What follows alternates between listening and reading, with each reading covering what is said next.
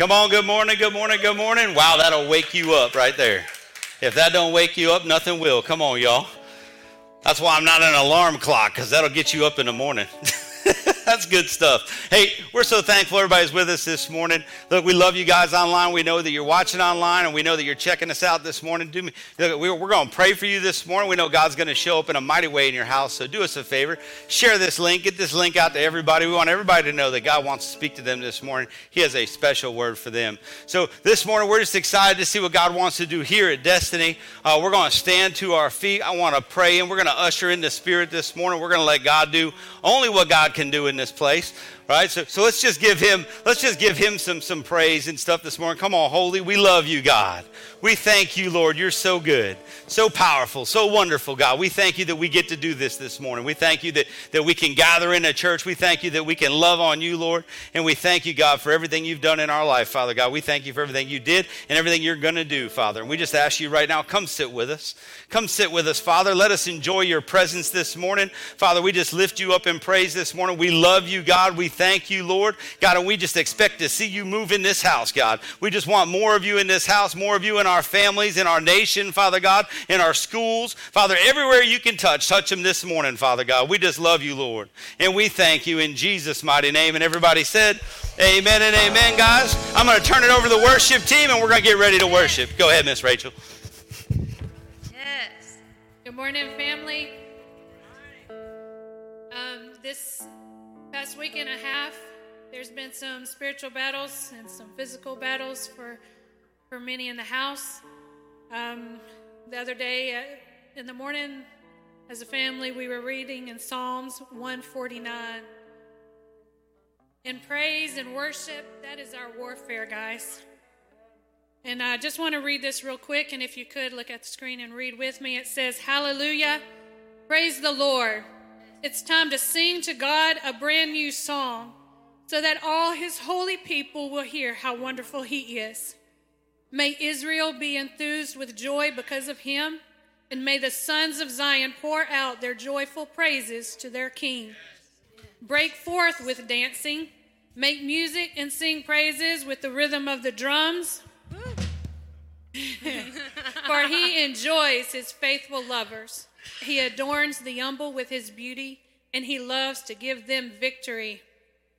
His godly lovers triumph in the glory of God, and their joyful praises will rise even while others sleep. Ooh. God's high and holy praises fill their mouths, for their shouted praises are their weapons of war. Woo! Yeah. These warring weapons will bring vengeance on every opposing force and every resistant power, to bind kings with chains and rulers with iron shackles. Praise-filled warriors will enforce the judgment doom decreed against their enemies. This is the glorious honor he gives to all his godly lovers. Hallelujah. Praise the Lord. So let's worship this morning. Amen.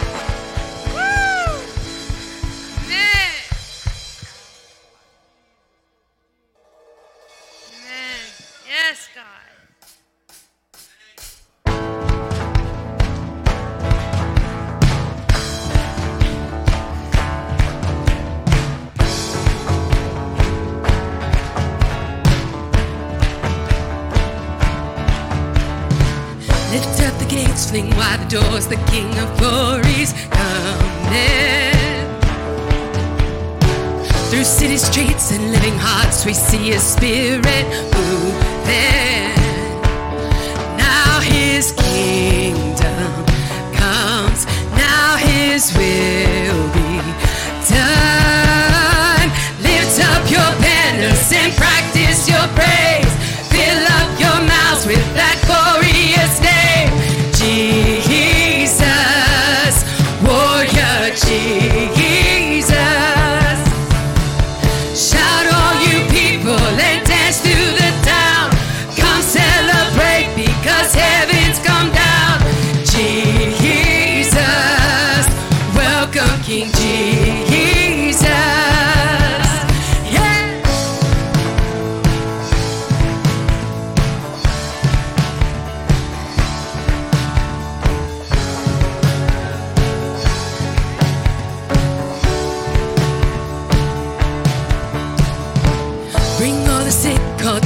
Let's tell them God is with us. Come prophesy, now that's the time. Get ready, church, let's rise up. Now your kingdom comes, now your will be done. Lift up your banners and practice your praise. Fill up your mouths with that glorious name. Jesus, warrior Jesus. Shout all you people and dance through the town. Come celebrate because heaven's come down. Jesus, welcome King Jesus.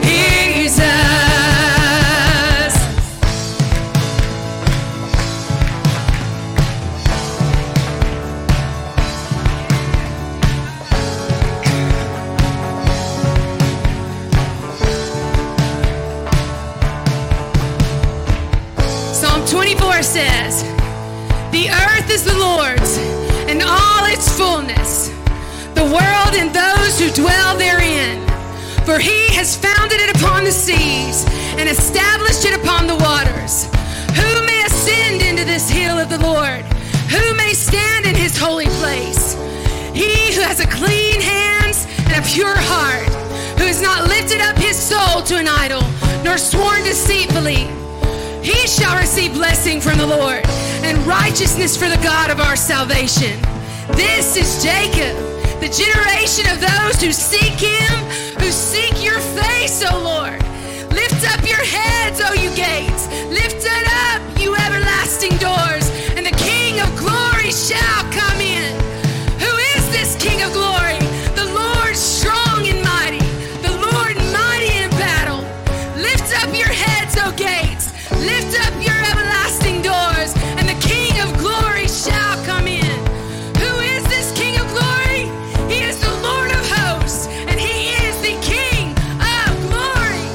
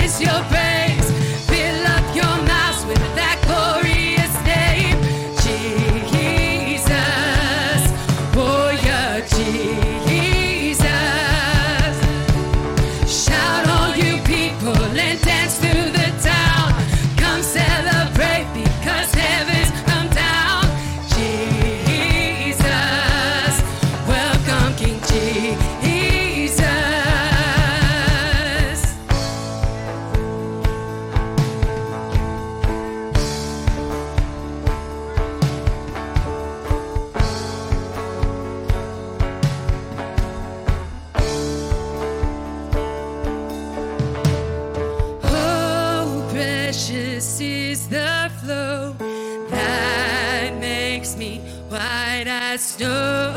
No other fount I know. I am washed, I am washed, I am drenched in love.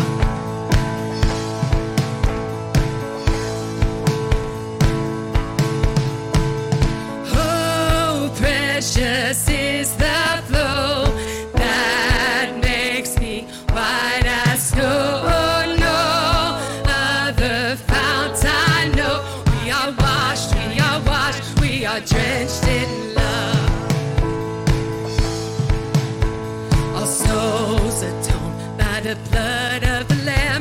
Slave to what once held me down.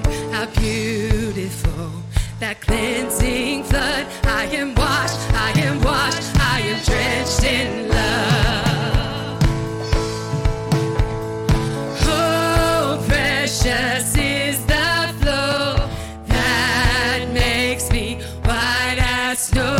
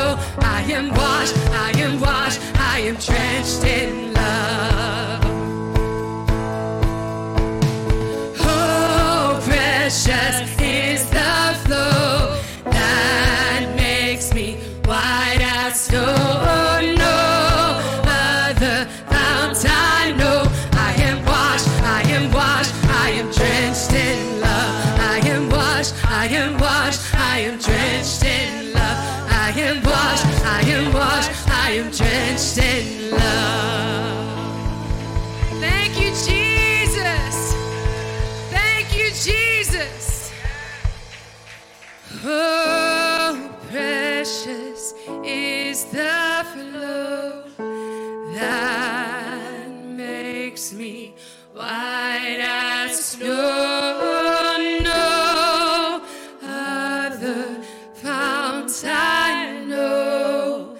Nothing but the blood of Jesus. Nothing but the blood of Jesus. Thank you, Jesus. Thank you, Jesus. Guys, I think we need to sing this song again. So can we take this from the top? Thank you. Come on, Jesus. Go.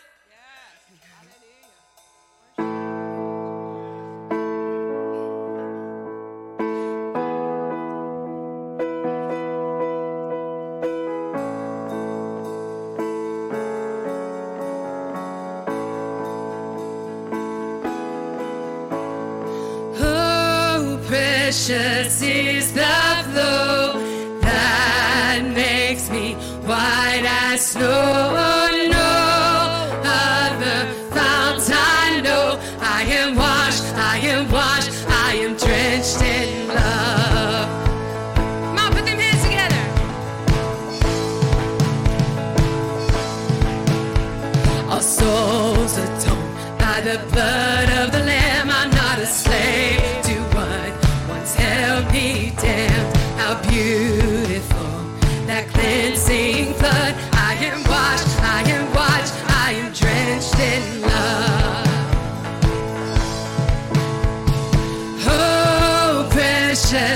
Is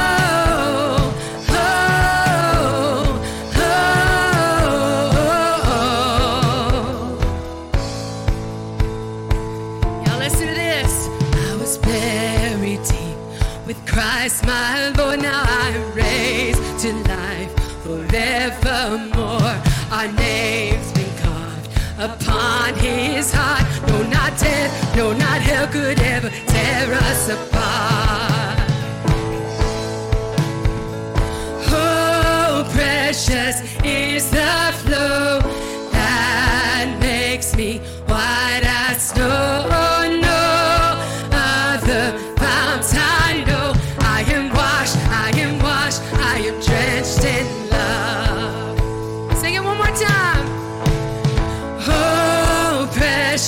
This is the flow that makes me white as snow. No other fount I know. I am washed, I am washed, I am drenched in love. I am washed, I am washed, I am drenched in love. I am washed, I am washed, I am drenched in love.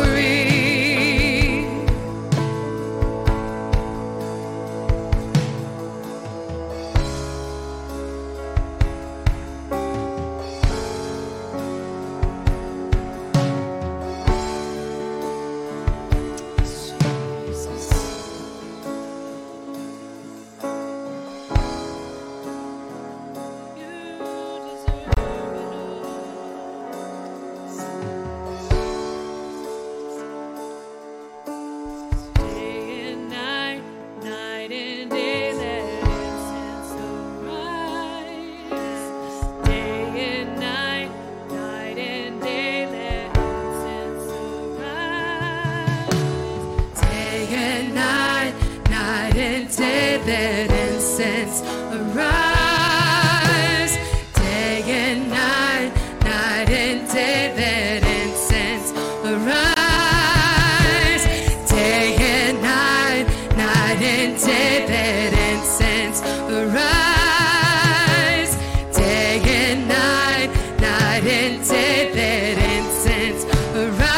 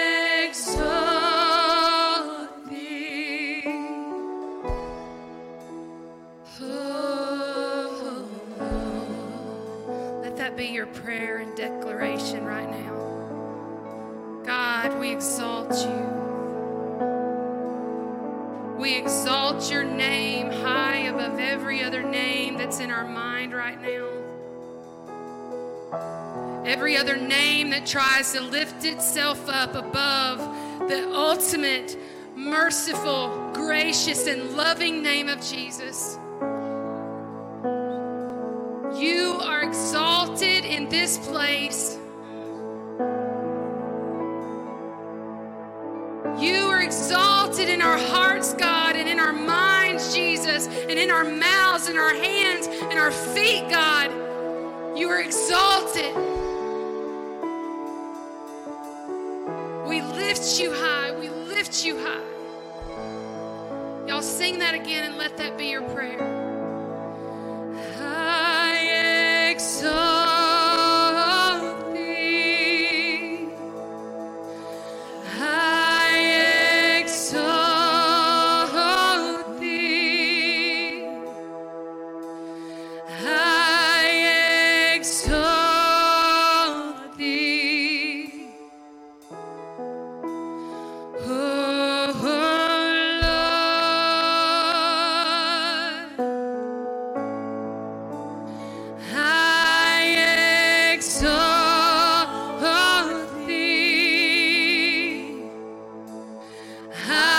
You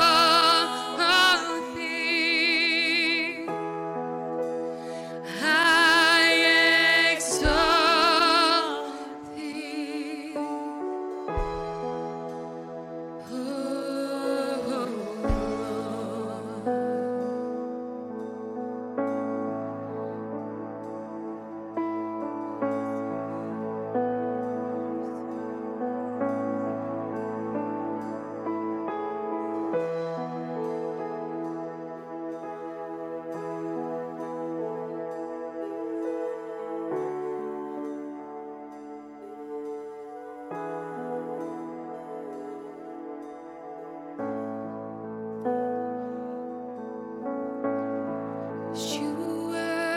of it all.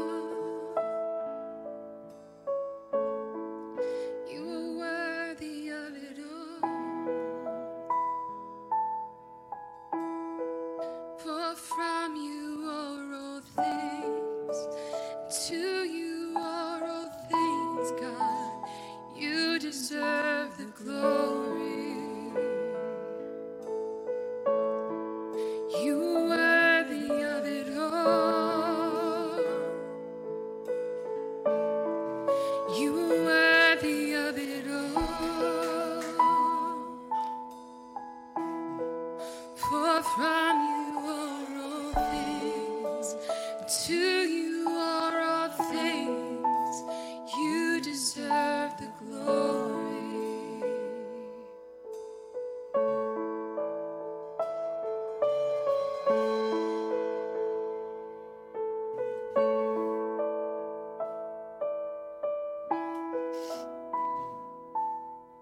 We wait right here for you, God.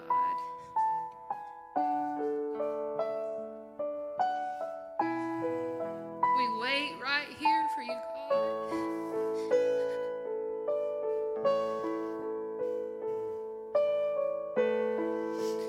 We don't want to leave this place of worshiping you.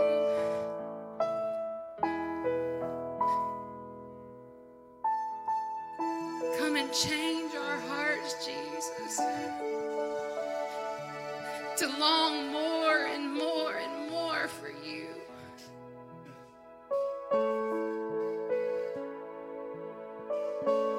The world holds nothing for us, God.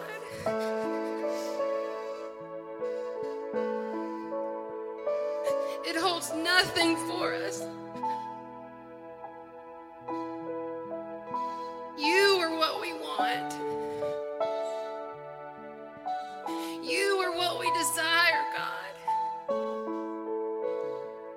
You are the lover of our souls. And we are the lover of you, God.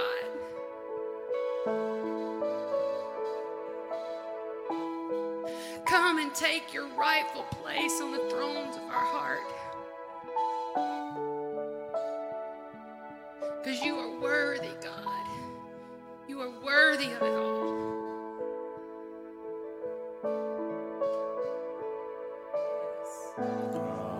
Let your sweet spirit reign in this place, God.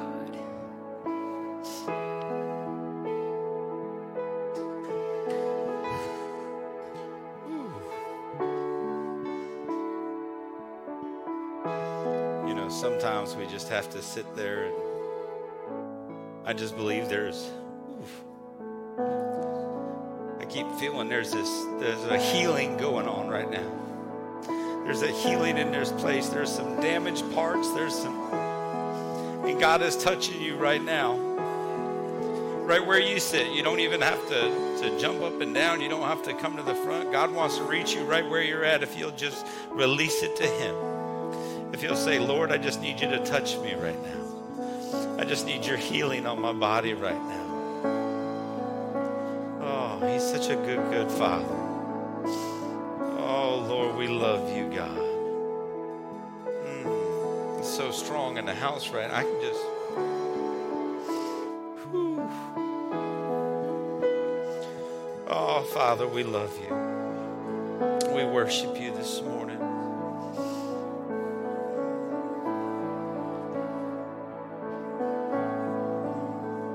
Touch him, Jesus. Touch him, Father. Heal the broken hearts. Heal the broken body parts. Oh, Lord. Only you, God. Only you. You're the only one that can do it. Come on, restore everything this morning, God. Restore our faith in this house. Restore the love in this house. Restore the bodies to better than normal, God. We declare that right now over this house. Oh, God, we just love you. We just love you, Lord, and we thank you for that. We thank you for your healing power. We thank you for your grace and mercy on our lives. And, God, we just surrender it all to you. You have your way in this place this morning, God. Have your way in this place. Come on, we just lift you up this morning. We give you all the praise, all the honor, all the glory in the house. In Jesus' mighty name. And everybody said, amen. Come on. Can we lift him up this morning? Can we give him a shout of praise? Can we give him what a king deserves in the house? We love you, Lord. Oh, so worthy, so worthy. Man, so good. Well, give us 1 second. We need to gather ourselves. But look, if you're tuning in online, share this link. You've got some time. Everybody else, find somebody you don't know. Give them a high five, holy hug. Tell them you love them. Whatever you want to do. We'll be back in a second.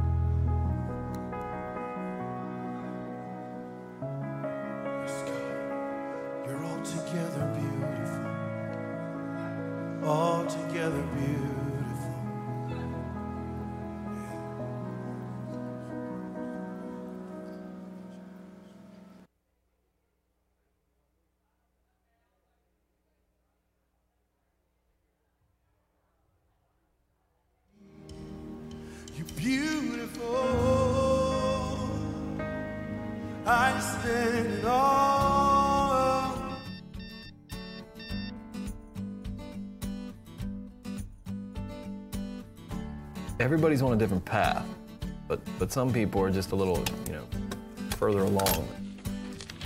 I get up every morning and I put on the full armor of God, just like the Apostle Paul tells us to do in Ephesians 6. Of course, it's made a few things more difficult. I've had to reevaluate some things, like how I get in my car, how I drink my morning coffee, but I've come up with solutions for most of these things. It's not for everybody. My wife's not really into it. Hold on a second. Hey, can you hear me? Dad. I need you to talk just a little bit louder. Sometimes I hear people make fun of me behind my back, but I just turn the other cheek, I mean, who's gonna be laughing when the day of evil comes? Not the guy in the suit of armor. You know what I mean?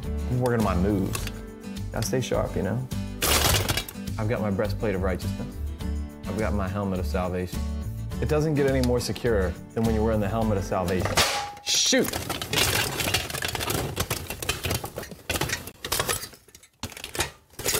I've got my feet fitted with the readiness of the gospel of peace, the belt of truth.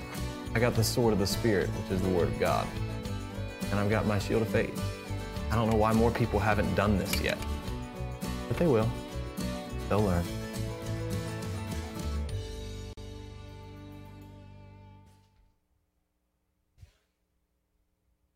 Ooh, good morning. How's everybody doing? Come on, everybody got the full armor of God on this morning? I'm telling you, man, I still have not found a suit of armor like that, but if someone finds me some, I will wear it. Where's Alan Trump? I know he knows how to do that stuff.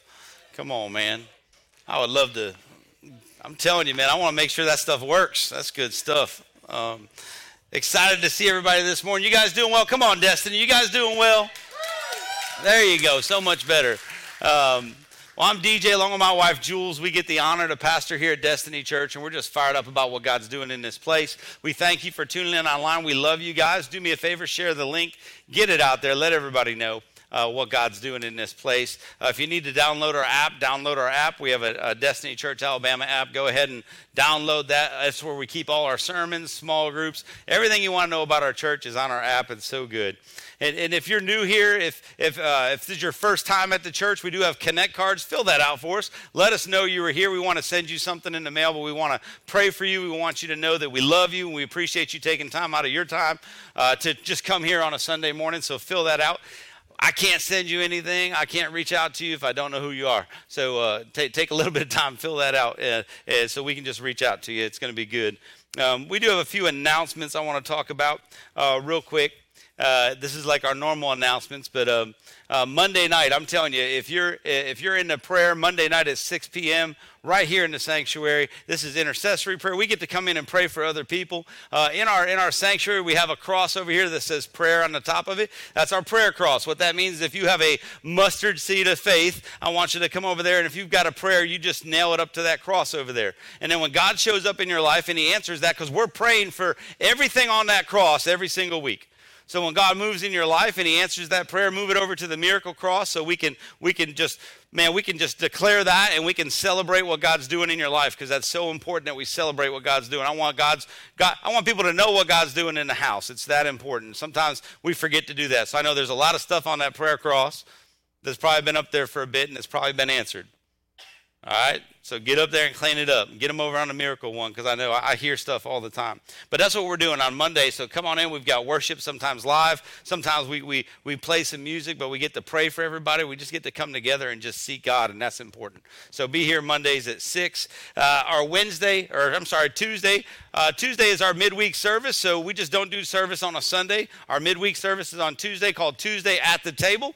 And right now, Brother Bo is operating Tuesday at the Table, and he's coming in with a word on the faith of Abraham. So good. It's such a powerful word. If you've missed out on that, don't worry. Everything is on our app. Everything's online. Catch up with all that stuff. It's a powerful, powerful word. Get in here 6 o'clock on Tuesdays. You don't want to miss it. It's going to be really good as we continue in that series. Also on Wednesday night, Wednesday evening, what we have is our Destiny Kids ministry with Mama Lo. So drop your kids off, kindergarten through sixth grade. She'll take them back there. They work on all kinds of stuff. It's unplugged. What that means is that it's not curriculum-based. It means the Holy Spirit talks to Mama Lo. They get to do all kinds of awesome stuff, and they get to watch God just move in an amazing way in our children's ministry. And right now we've got something special going on that'll be coming up in about a month and a half, and I know they're working on that. I know they're in there working on it with all the kids, and it's going to be phenomenal. I'm excited to see what God wants to do with that here at Destiny. So at the same time, DSM, your students, so 7th through 12th grade right here with Pastor Kevin and Crystal in the sanctuary. So this campus is packed on a Wednesday night. So we have ministry in here, ministry back there. We have small groups going on at the same time. If you want to attend a small group on Wednesday night, we have our married couples group that meets over here in the sanctuary. That's a good one. There's a lot of ways to get plugged in, especially with our small groups. Another one I want to talk about is Miss Rhonda's Treasure Seeker. Come on. If you say, you know what, you can't get into a small group because you don't want to show up at church, or you can't because you're busy, guess what? Hers is online. So Wednesdays at 6 to 7:30, it's about how to study the Bible. It's all about understanding God's Word and how to study it. So if that's what you're looking for, it's online. You can just get in there, and she has her own book, and she's phenomenal. She's our church administrator. Man, she is just wonderful to have around, so you'll really fall in love with her when you actually start speaking with her. So that's a good group if you want to join a group. It's out there. So I want to go talk about an upcoming event we got going on, and that's on Halloween. So on October 31st, we're having a Destiny Church family movie night right here. Now, last week, I must have been all over the place because I said some stuff last week. I got in trouble. So I got to clarify what's going on. That evening is a family night at the church. So we have a couple movies, popcorn, some candy. Bring a lawn chair. We're going to do stuff inside, but bring a blanket. We've got big screen back in the children's ministries. They're going to have a blast, but it's not drop your kids off and go home. I said that last week, and I apologize because everybody got excited. They were clapping. I was like, no, it's not drop your kids off. It's family night at the church. That was the longest staff meeting ever. Family night. Come on out as a family. We just wanted to give you a safe environment to come on out, and let's just do life together on Saturday evening. It's going to be a fun time right here, so come on out. They corrected me this morning. There is going to be candy and popcorn. I said games and all. I mean, I was thinking big. I guess my vision was way outside the scope of where they were going. I guess I should have talked to them first. Anyway, show up. It's going to be a fun night. We just want to do life with you. So doors open at 5:30, and just come with your kids. That's always good. The movie is up on the screen, Breakthrough and Frozen 2. So those are the two movies they're gonna put up there. So that's pretty awesome. What I want to do also is bring up is next week is a big week for us because it's Baptism Sunday. Okay, so we were supposed to do it a couple weeks ago, but we moved it to the 1st of November. So we're going to have the baptistry out here, guys. It's going to be an opportunity to celebrate just the next step in their walk. So anybody that is a new believer, you've accepted Jesus as your Lord and Savior, the very next step for you is to get baptized. There's also some people I know, and we've done it a lot, that were baptized when they were, little bitty and don't even remember it. Okay, you can get baptized. Okay, we're going to open it up in here. It's going to be phenomenal. I'm really excited to see what God wants to do next weekend when it comes to baptism. Just let us know. We give you a cool shirt. We do all kinds of stuff where we want to make sure that you have all the tools you need. So you can either talk to Connection Point, the big wooden desk in the foyer, let them know you're going to be here, or go online. You can go online to our through our app or through our website and sign up. So just let us know because we need to know the size of your shirt and all that stuff. So please, I'm excited about next week. It's going to be phenomenal. I think Pastor Kevin's going to be in the baptistry, so he's going to be dunking some people. He's excited. It's going to be good. I don't know where he went. He did that to me last week. I was trying to talk about him, and he left. When I find him, I'm going to find him. But it's going to be good, y'all. So I'm excited about that. I think that's all I got. I'm going to move on. Let's pray, and let's jump into the message this morning because I know God. Oh, wait, there is one more thing. Thank you, Holly. See, I love our production team. Give it up for our production team. I just want to show you this. This is a cool slide. We get this every 30 days. It shows us everybody that tunes in online. So as you can see, we're watched in 3 different countries across 23 different states and regions. So look, the word is getting out. Like I said, as you show up here, you go, man, you know, we're down to one service. With COVID, everything kind of shrunk down, but we still have over 300, 400 people watching online, which is phenomenal. So make sure that you understand that we are getting the word out. Spread the message, share the links, get stuff out there. It is great to see what God's doing. He's doing it all over. I have a new friend in Brazil. So, brother, I know you contact me every week, man. So I appreciate you. And we're pastoring people in Brazil, y'all. That's pretty awesome. So I love that. So, man, we appreciate y'all for tuning in and sharing that message. But, Father, we thank you. God, we thank you for today. We thank you that we get to share this message today. I thank you, Lord, that we get to have service, God. And, Father, right now, we just surrender this entire moment to you, God. You have your way in this place. Touch my lips, Father. Let it be everything about you, God. Let it be your word that comes out of my heart, Father God, and rolls onto the ears of everybody else, not mine, God. I want to surrender that all to you in Jesus' mighty name. Amen and amen. So you guys enjoying this series, Armor of God? Come on. All right, so you guys are going to be good. It's starting. I can see it, you know. We're going to be struggling over here a little bit. We'll come back. It'll be good. I love what God's doing through this. It's just a powerful series we jumped into, and we started it several weeks ago, probably about a month or so ago. And it's all about spiritual warfare, but it's not just about the spiritual warfare. It's about how you can cope with that, how you can get through that, how you can battle that. And it's all about what God wants to do with you and around you, and how you can do that, which is putting on a full armor of God. It says the full armor of God, not just some of it. He says, because some people are really good at prayer, but man, they're not so good with the other stuff. And whenever you don't put on the full armor of God every day, what happens is the enemy will find a foothold. He'll sneak in. He'll do what he wants to do in your life. That's why we're taking our time and we're going through this one step at a time. I want to explain it thoroughly so you understand what it is. I want you to be able to apply it in your lives. Now, we took a break last week. Because Brother Bo came in and he had a timely word for our church, a very timely word on what's going on in the world, what's going on in politics. That's all stuff that if you missed that message last week, it is on our website, it's on our app, it's out there on Facebook. Go watch it. You need to hear it. Okay, we stopped what was going on here because that needs to be heard. That is something that you need to hear. So please go check that out.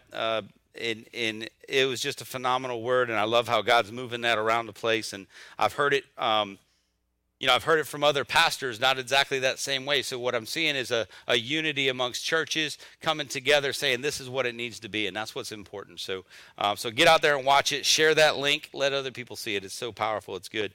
So 2 weeks ago is when we stopped, and we were talking about being fitted with the readiness that comes with the gospel of peace, and we kind of dove into that. Go back and watch it again, or go back if you didn't see it. Get those notes. It's so important you don't miss any of this because they build on one another. They work together. You know, it's all about sharing the good news with others and getting it out there. So what I want to do is we're going to jump into our verses. So if you have your Bibles, if you don't have a Bible, you can get one at Connection Point. We have them for you. Or you can use your phone or your iPad, but we do have Bibles here for you. Once again, I recommend you bring your Bible to church in some way, shape, or form. Yes, thank you. So Ephesians 6:10-18, if you don't have your Bible, it will be up on the screen. Ephesians 6:10-18. And we're just going to kick into it. So finally, be strong in the Lord and in his mighty power. Put on the full armor of God so that you can take your stand against the devil's schemes.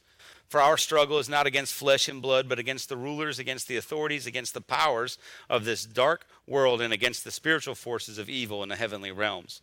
Therefore, put on the full armor of God so that when the day of evil comes, you may be able to stand your ground, and after you've done everything to stand. Stand firm then with the belt of truth buckled around your waist, with the breastplate of righteousness in place, and with your feet fitted with the readiness that comes from the gospel of peace. In addition to all this, take up the shield of faith with which you can extinguish all the flaming arrows of the evil one. Take the helmet of salvation and the sword of the Spirit, which is the word of God. And pray in the Spirit on all occasions with all kinds of prayers and requests. With this in mind, be alert and always keep on praying for all the Lord's people. So, man, the Bible lays it out pretty lengthy and in detail for us of how we're supposed to put on the armor, what the armor is, why it's so important that we do it, that we need to have all this armor all the time. So it's all in the Bible. We just like to come back and talk about this because I want you to make sure that you understand this. So we have to put it on every day. Why? Because it's a constant spiritual battle. The enemy doesn't take a weekend off. The enemy doesn't take a holiday. Okay? Here's what he's doing. He's waiting for you to do that. He's waiting for you to put your Bible down and say, I don't need to read my Bible this week. He's waiting for you to say, you know what, I don't need to pray this week, or I'm getting too busy. He's waiting to see how you respond to things that are happening in the world, and then when you decide to take a break, he's coming at you. That's how this works. Okay, so so he doesn't take a break, so we shouldn't take a break. Just helping you out there.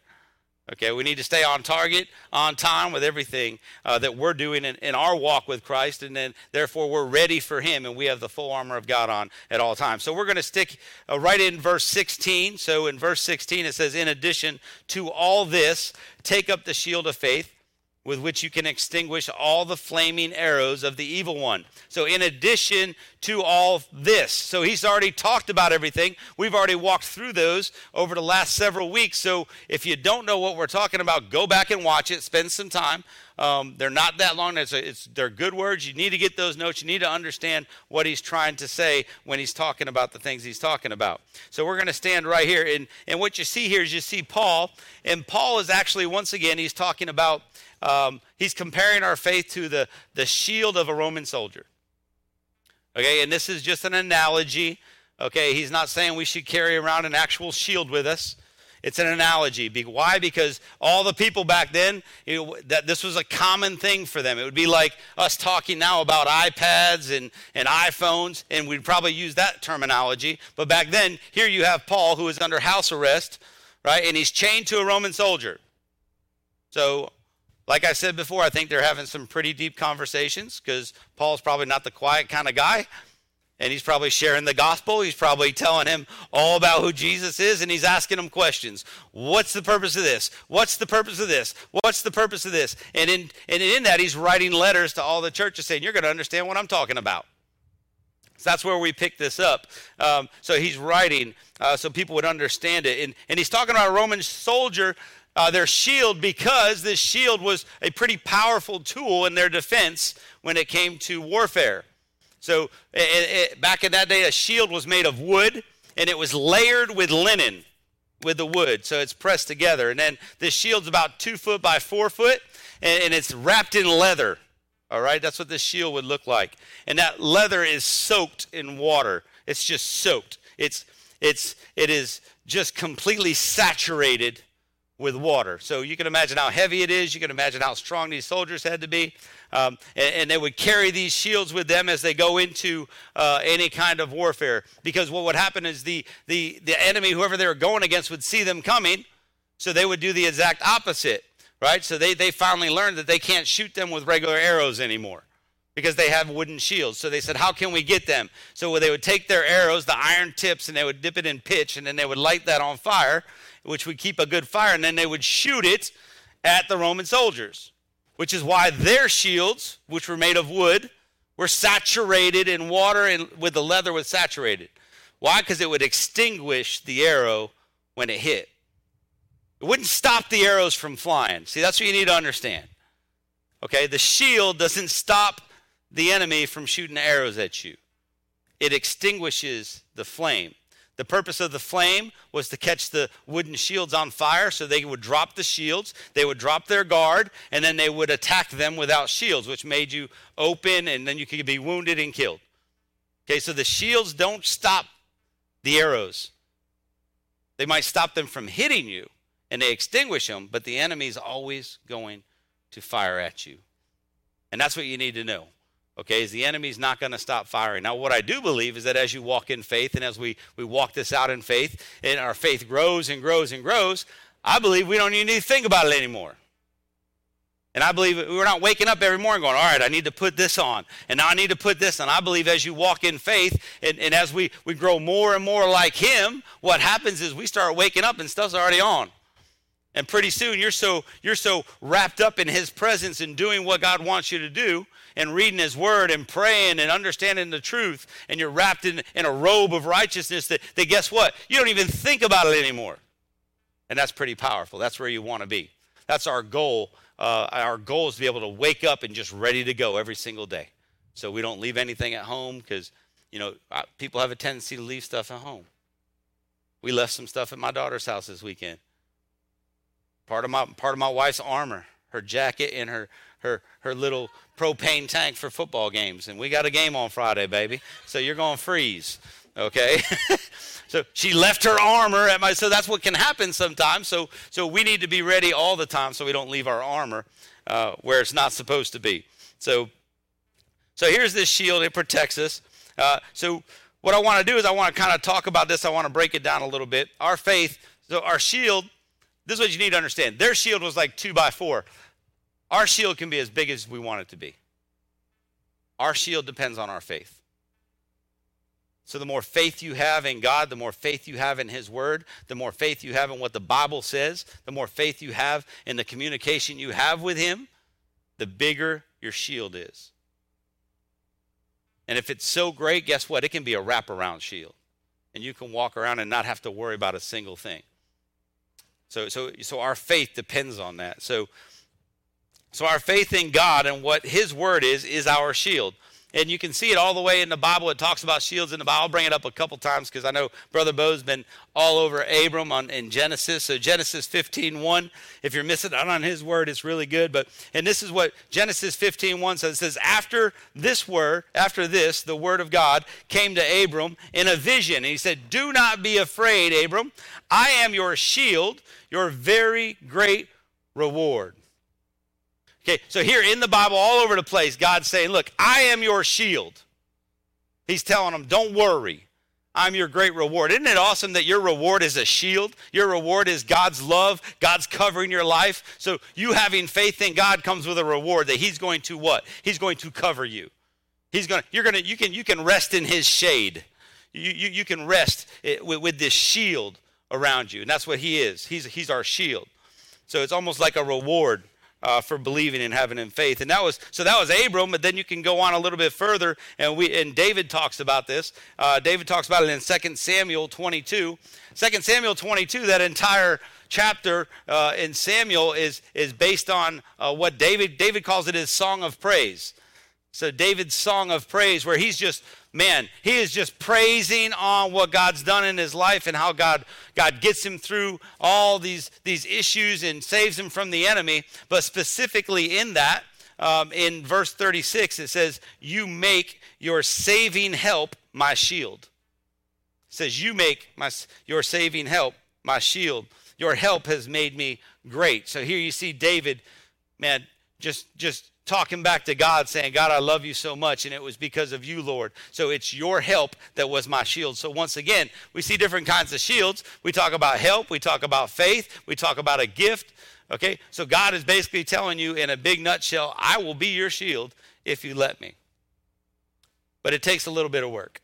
It's going to take us to do stuff. It's going to take us to dig in. It's going to take us to dedicate ourselves to getting to know him, to obeying him, to reading his word, to doing what he asked us to do. So what I love in this verse, it says we have to take up our shield. In other words, you have to pick it up. It's not like any other armor we've talked about yet. Shoes are laced up, you know, the robe's on, the belt's on. This is a shield that you have to physically pick up with your arm. And if you think about a shield and how that works, a shield only works when you see something coming. Right? So you have to be facing the enemy. You have to see the arrows coming at you for you to be able to position the shield in the right spot. And actually what they would do, what the Roman soldiers would do, is they would actually get together, kneel down, and they could put their shields together, and they could build a wall. They could build a wall that would allow the other soldiers to advance. It would allow everybody else. So do you understand that your faith can cover other people? You need to understand that your faith in God, your faith in his ability to heal can cover other people. That's why it's so important. We have intercessory prayer. We have people praying for other people. We have people that are interceding, okay, for you and your family members. And you don't even have to know them. But we have people all the time that are praying because our faith, the faith in this room, can protect people outside this room. That's important. So you had guys that would go up and lock their shields together, and it's kind of like their faith would protect everybody behind them. And that's what we get to do. We get to be on the front line because of our faith and what God wants to do through us, and that's so good. So what is faith? Let's talk about that, just so everybody knows. We already know what the Roman soldier does now, so that's enough of the Roman soldier. Let's move on to faith. What is faith? So let's go to Hebrews. Hebrews 11:1. It says, "Now faith is confidence in what we hope for and assurance about what we do not see."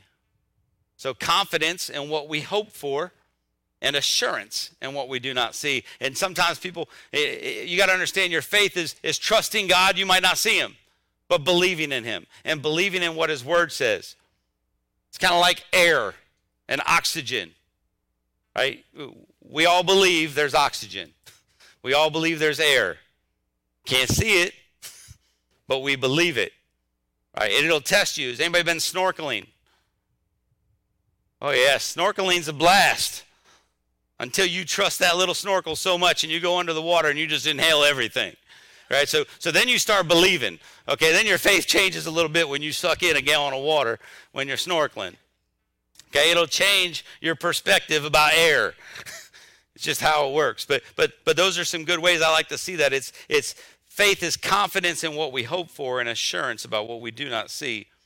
So I want to talk a little bit about what faith is and what it isn't, and I'll just run through these real quick. If you're taking notes, this will be a good time. But faith is believing in God and in his word. So there's faith, believing in God and believing in his word, what's written in this Bible. That's so important that you understand that you need to believe what's written in this Bible, or your Bible. It's not mine. We all got a Bible. Read your Bible. Understand that it is truth. There is life in it. Okay, this is where faith comes from. So not having the faith to do what God asked you to do is actually disobeying God. So having faith is one thing. Not having faith is disobeying God. Let that sink in for a little bit when God asks you to do something. I was battling with it this morning. Just battling with it this morning during worship. He was telling me, nope, you need to stop right now and someone needs healing. And I'm like, no. And then he just sat me down. And I'm like, oops. Sorry about that. Let me. I don't want to disobey. I need to get up and at least pray. And I believe that there's still healing that needs to happen in this house. And afterwards, when we pray afterwards, if that's you, you need to come up and get prayer before we leave today. But I think that's how it is. God wants us to have faith to trust in him, faith to obey him when he tells us to do stuff. And that comes from believing in God and believing in his word. Faith is also rooted in fact. Faith is rooted in fact. So if it's in the Bible, it's true. If it's in the Bible, it's true. So there's a fact. And so this is not like we think this happened. No, it's in the word. So if you're catching what I'm putting down, you need to read your Bible. You ready for it? You need to read your Bible and do what it says. I tend to say that a lot. But so I want to talk about what the Bible says a little bit. There are tons of promises in the Bible. I'm just going to list a few so you can hear it, and maybe some of these resonate with you. This is what the Bible says, and this is what we need to have faith in. This is what we need to believe in. So God promises, his promises to his people. God will provide us with all our physical and spiritual needs. Okay, he'll finish the spiritual work that he's begun in us. He'll give us wisdom we ask for as we go through life. He'll never leave us nor forsake us. He'll never allow our trials to be more than we can bear. He'll give us peace of mind. He'll forgive any and every sin once we've repented. Okay, he'll make it possible for us to grow and become like him. He'll cause everything that happens in our lives to eventually work out for the good. So faith is believing in the promises, and there's a whole lot more in there. There's a whole lot more in there.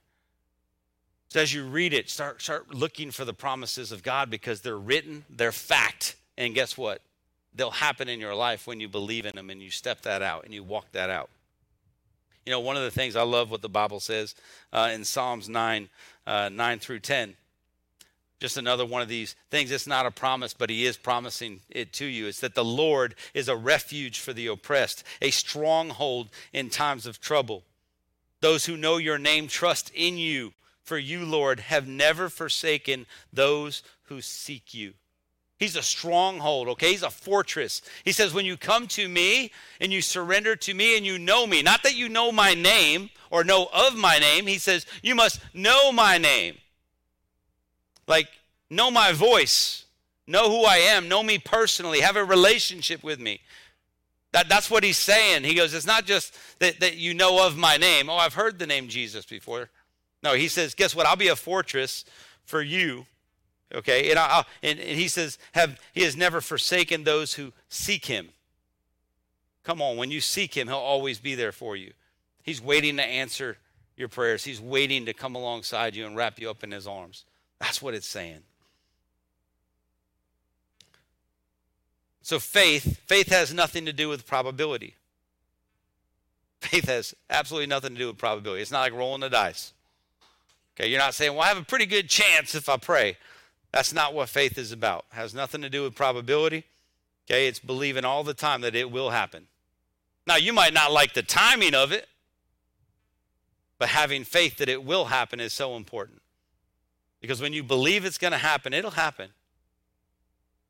Like I said, you just don't know when. Unfortunately, we are a little impatient. I know I like things to happen now. I like to see results. And sometimes that frustrates me. But I understand that I've got to believe and have faith that God already promised stuff. And when he speaks to you, he doesn't, look at whatever he spoke over you, however he made you, whatever he made you for, whatever purpose he made you for, that does not get deleted. Like he doesn't wake up one day and accidentally hit delete and go, oops, I don't know what happened to that person. Doesn't matter what you're going through right now. God said, I'll get you back on track because I have a plan for you, a purpose for you. I made you specifically for something. That's what he's saying. He goes, I have a plan and I made you for it. And it doesn't matter what you're going through, what you've been through. You haven't changed his plan. You're just delaying it. Because he's like, if you'll just surrender back to me, I will grab a hold of you and get you right where you need to go. That's what I love about him. He'll never give up on you. He'll never give up on you. It says Ephesians 1, 11 through 12. It says, in him we were also chosen, having been predestined according to the plan of him who works out everything in conformity with the purpose of his will, in order that we who were the first to put our hope in Christ might be for the praise of his glory. Come on, you were chosen and predestined for a plan that he's already done. Man, you don't have to, all you have to do is surrender to him and let him work. Let him do what he wants to do. And so when you submit to him, you put your faith in him. Guess what? He's going to realign you with your purpose. We've talked about that before. Sometimes we get out of alignment. Anybody have a back out of alignment, a neck out of alignment? Man, that's some bad stuff. But when you get realigned, guess what? Everything starts to feel good again. Things start to work good again. That's what he's saying. He goes, man, I can realign you. So it doesn't matter what you've been through. Let me adjust you, and let's get back on track. It's kind of like when a doctor tells you you need to do something, you kind of need to do it. All right? He says, do these things, and we're going to get you back on track, and we just need to fall in line with that.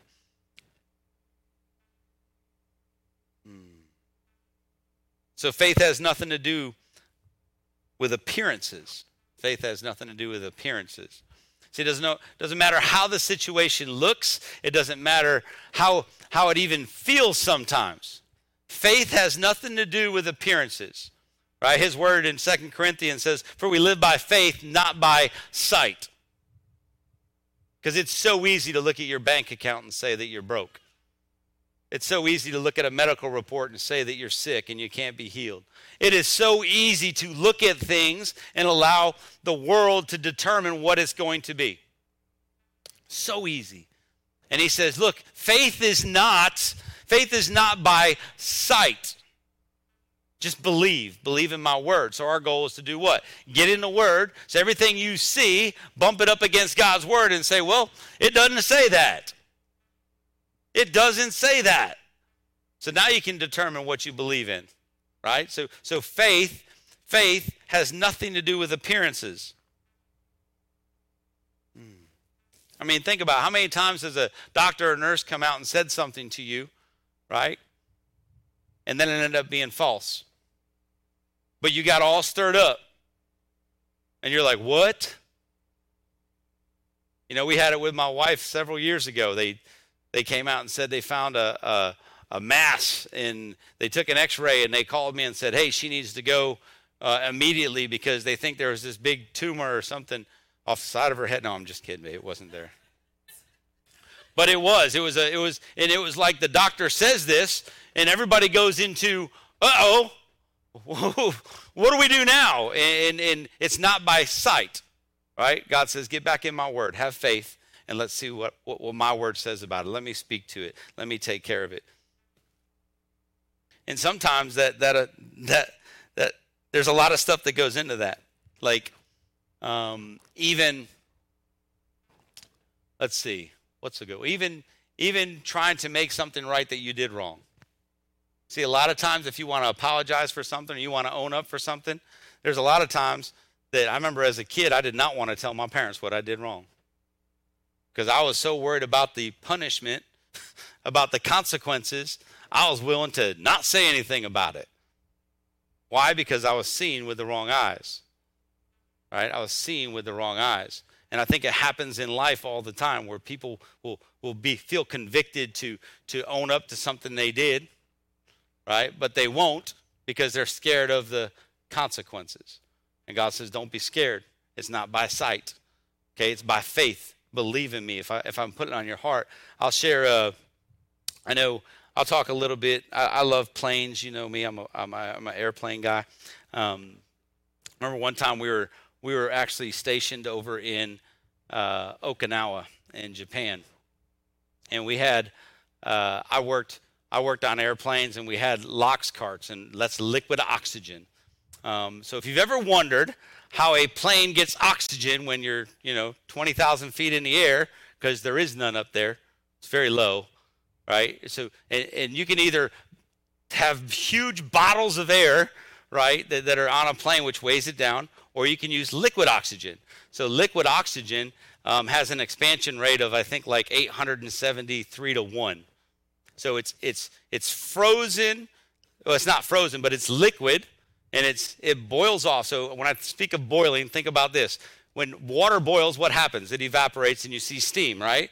Well, that happens with liquid oxygen. So in planes, you have a tank on a plane that has liquid oxygen in it. It boils at minus 297 degrees Fahrenheit. That's when it boils. That's pretty cold, and it's already evaporating off.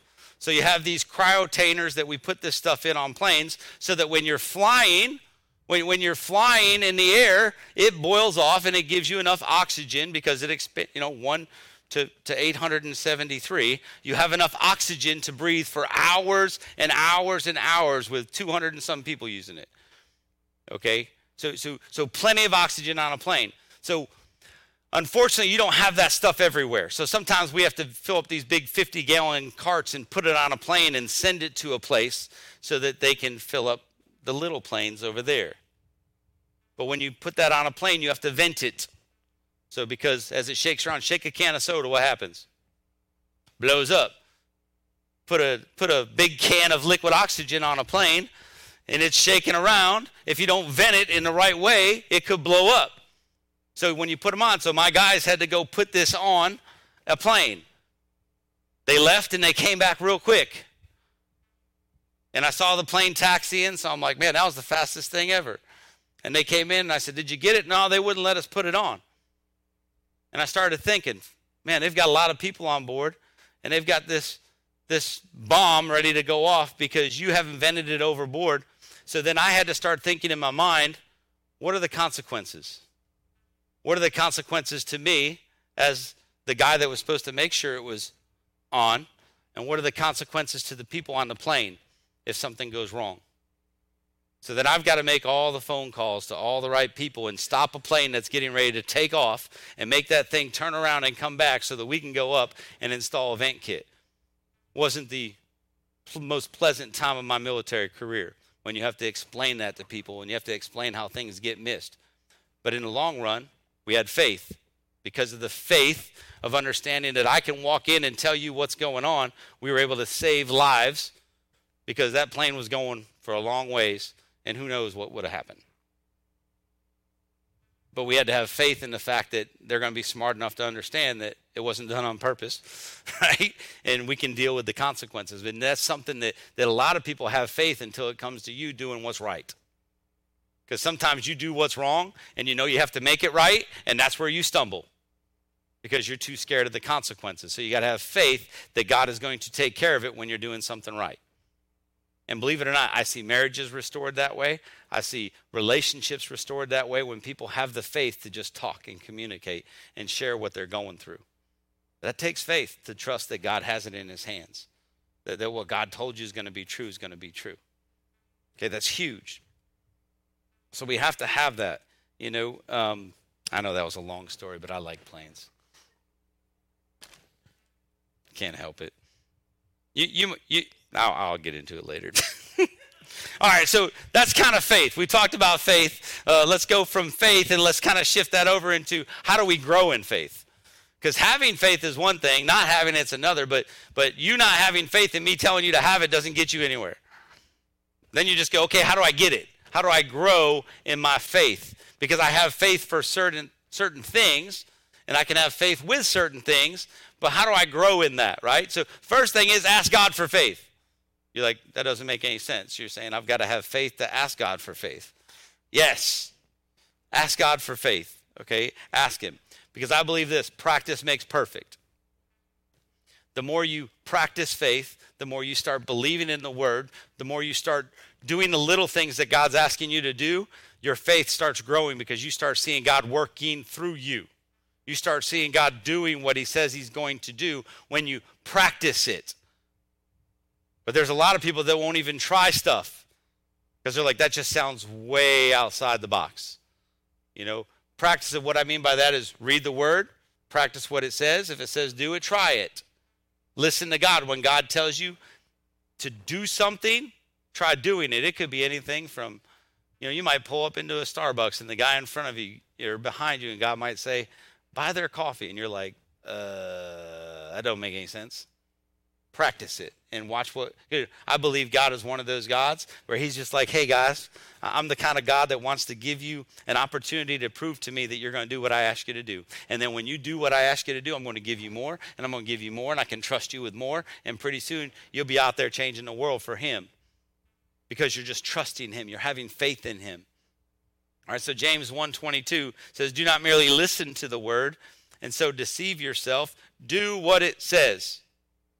So there, that's where I get that from. Do what it says. But that's what it is. So the faith to actually read what the Bible says and do it. So that's how you grow. That's how you grow in faith. That's how you start to believe with small things and trust God. You know, it can be easy as, hey, God, give me somebody to pray for. When you start asking God for stuff like that, he's going to align people in your path. God, I would share the gospel, but you just never put anybody in front of me to share the gospel with. Go ahead and pray for that. Because I'm pretty sure God's going to put people in front of you real quick for you to share the gospel, real quick to show you that he has a plan for you. You know, I think... You guys know me. You've known me for a while. I don't talk about money, but I think the biggest thing when it comes to faith is when we talk about tithing and giving. That'll be the number one thing that people won't trust God with because it's too close to their heart. They understand where, you know, they understand they work so hard for their money and everything in this world operates on money. So I can't trust you with that. Trust me, when we went to church the first time, got saved, we're like, man, this is great. And then like the next week they're like, hey, we believe you should give 10%. And I was like, huh? I'm looking at my checkbook going, I don't know, baby. Like somebody ain't getting paid. Like the lights are going down. Like there is no 10%. We don't even have 10% in savings. Like I was like, this is horrible. What do you do? But I learned at that point, one, I had to be a better steward. So I had to get really smart with my finances. And what's funny is that when you take control of your finances and you're a good steward and you budget and all that stuff, giving's very easy. Okay, but I also realized to have faith in giving, I had to start somewhere. So I started giving with a percentage. I said, I'm going to give 1%. And then I just tried it. All right, I'm going to give 1% every week. Where it used to be, I'd walk into church and be like, oh yeah, I think I got some money today, and throw it in there, right? That's what I did. And then when I started giving by percentage, I would sit down and say, okay, we're going to budget. And I thought, well, okay, well, I want to give 2%. All right, Lord, how am I going to give 2%? Well, I've got to fix my bills. So I got to cancel some stuff. I've got to do some stuff. It made me start reviewing my life going, man, I want to be a giver. I can't be a giver if I can't manage my money. So giving and managing your money all go together. So then we just started doing that. And then eventually you go from 1% to 2% to 5%, 6%, 10%. And then all of a sudden what you realize is you're giving more than what the Bible says to give. Why? Because the Bible says that's where it starts. Starts with 10%.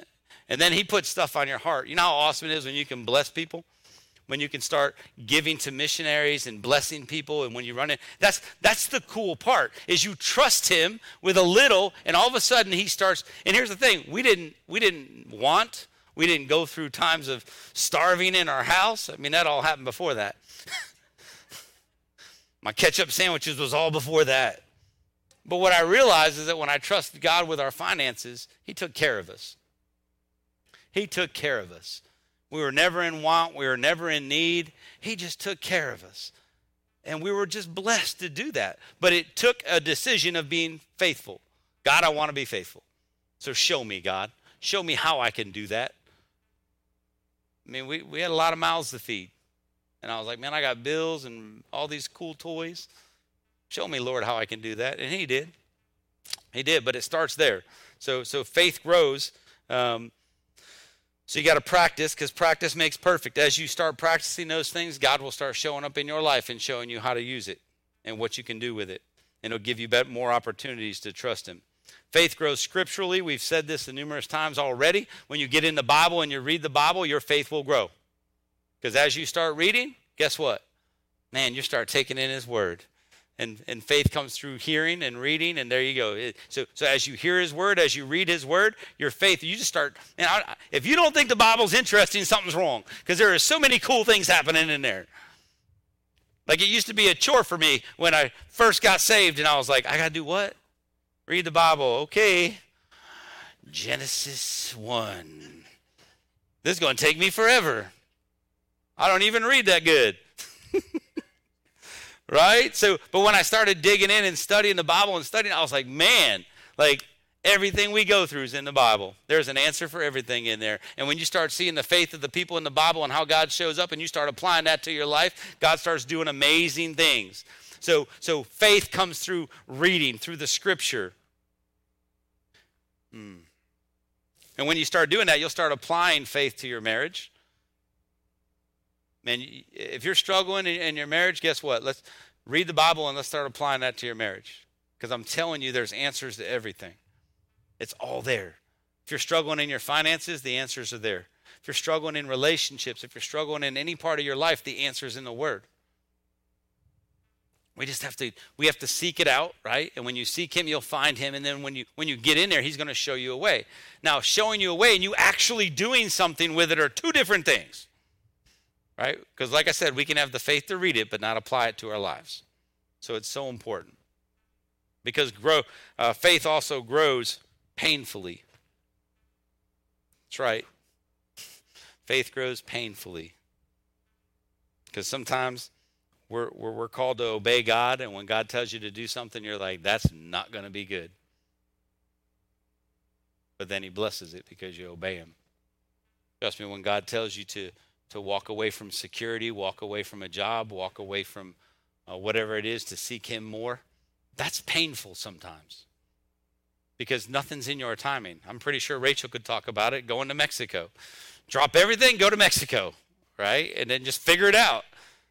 I'm sure that wasn't just a smooth move, right? There's always going to be a hiccup. So sometimes obeying God can be painful. Obeying God, being faithful to God, isn't always going to be the easiest thing. So I'm not trying to tell you this is the easiest thing in the world. Just do it. It's going to challenge you. It's going to stretch you. but that's what's going to grow your faith. Because it's funny, as you go through those things in life that are painful, God shows up in the middle of them.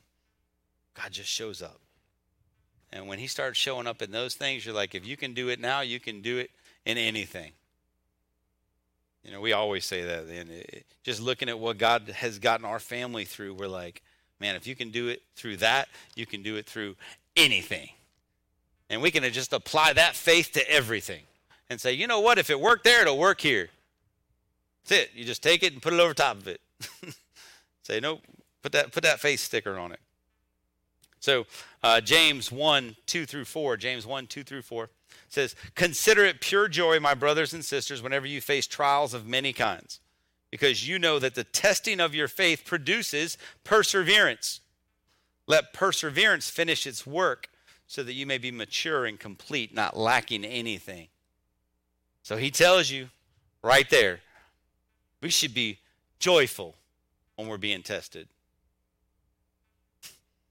Be happy. Be happy when something happens to the car. Maybe he's got a blessing on the other side of it. All right? Be joyful when you go through a medical report because he's got a blessing on the other side of it through your faith. He's trying to get us to persevere what's going on. He's trying to prepare us for the next big thing. You know, I want to talk a little bit about, you didn't get to meet Pastor J and Pastor D. I know, it's awesome. I'm going to keep saying that all the time. We met them, and we're helping them launch their church again because they had faith. And God told them to walk away from their jobs and start a church. It's one of those timing things. Right now, God? Or should I wait? Well, for them, it was right now. And they launched their church, and we got to help them as a church. So what I mean by help is that right now they have sound equipment and chairs and a location. And we got to help with that. We got to help launch a church. And now they're moving. Okay, because the rent there is way too high, and they realized that everybody said that they were coming with them to launch a church didn't show up. So it's perseverance. It's when God tells you to move. Are you willing to do everything he said? Like, they were literally sitting there, and they're like, we can't pay for our rent, for our house. Like, they exhausted their savings and paid up their rent for several months because they were like, it's going to be tough. You know, and then they put everything they had into the church to get it open. And then they were like, all right, Lord, bring somebody, and I hope they give because we have to pay the rent. So it's been like 2.5 months now, almost 3. And we've been praying with them. They're coming out and praying with us. We're praying over their family. And guess what? Through that, God will surround you with people. See, that's the good part. When you have faith, he says, okay, look, you jumped. That's good.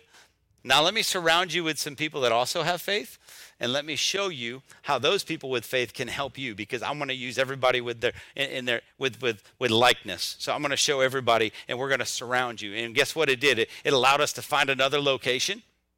Right? So now this upcoming week, they're moving into a new location, okay, which is really awesome. So we're going to help them move, but it needs work. So I have to build a stage, and we're going to help them build a sound booth, and we're going to do whatever we can in this upcoming week because they have to have church, because they opened their doors with nobody, and now they have about 30 to 40 people showing up every single Sunday.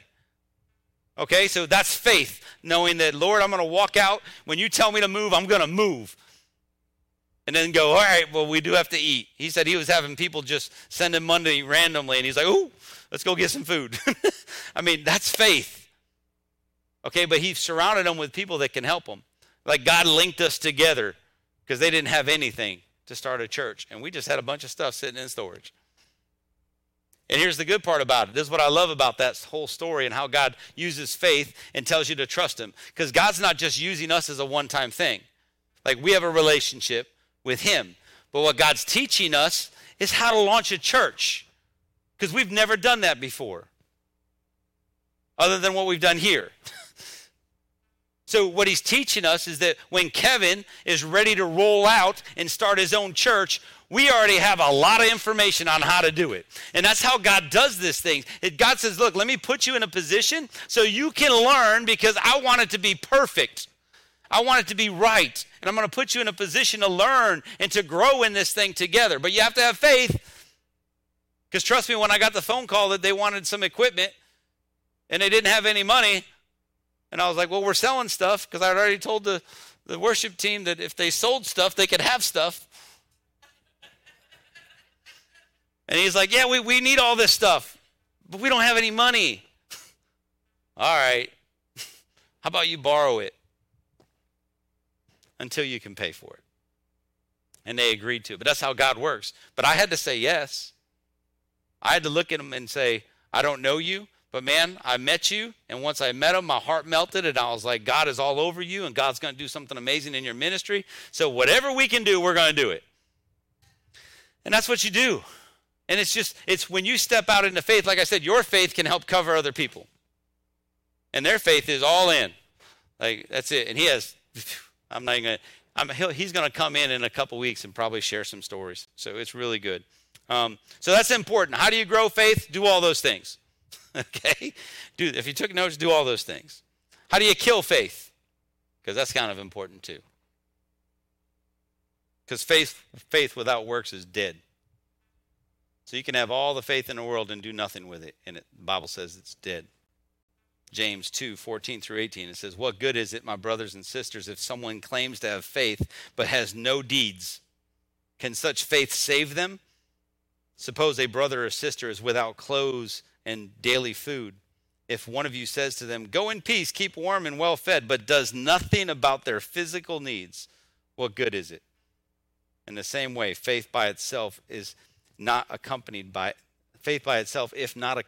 action, is dead.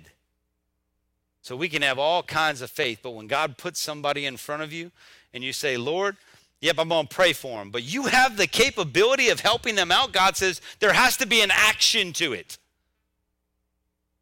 Sometimes it's just not a prayer. Sometimes he says, yeah, I put them in front of you because I know that I want to test you in your faith. I want to speak to you. I want to tell you what to do. And sometimes you won't like that, because it's going to test you beyond what you want to be tested. But God says, trust in me, because if you don't, faith is dead. So faith without action is dead. And sometimes you don't understand what that means, because when God puts people in front of you like that, like I said, your faith covers them. And you don't know what's going to happen in that person's life after you bless them. You just don't know how God's going to use them. You don't know how God is going to take them and have them bless other people. So you never understand that. And it's not for us to understand. It's just, I just love how God will trickle down everything. So when God tells you to do something and you do it, and he's going to tell them to do something. And pretty soon, faith is just everywhere, because one person listened. So that's what's important. All right, so that's a little bit about faith, how to grow it. Watching the clock, is everybody good? It doesn't matter. I do have a lot to get through. I'm going to go through this. We're going to get through this. I know we are. So what are the arrows then? Everybody says, great. So what are the arrows, the fiery arrows of the enemy? And this is what I like to talk about, because sometimes you don't know what it is, and you don't even know how to describe it. You think you do, but you don't. All right, so these arrows, fiery arrows of the enemy, they're spiritual struggles that cause you to be hesitant to go all in with God.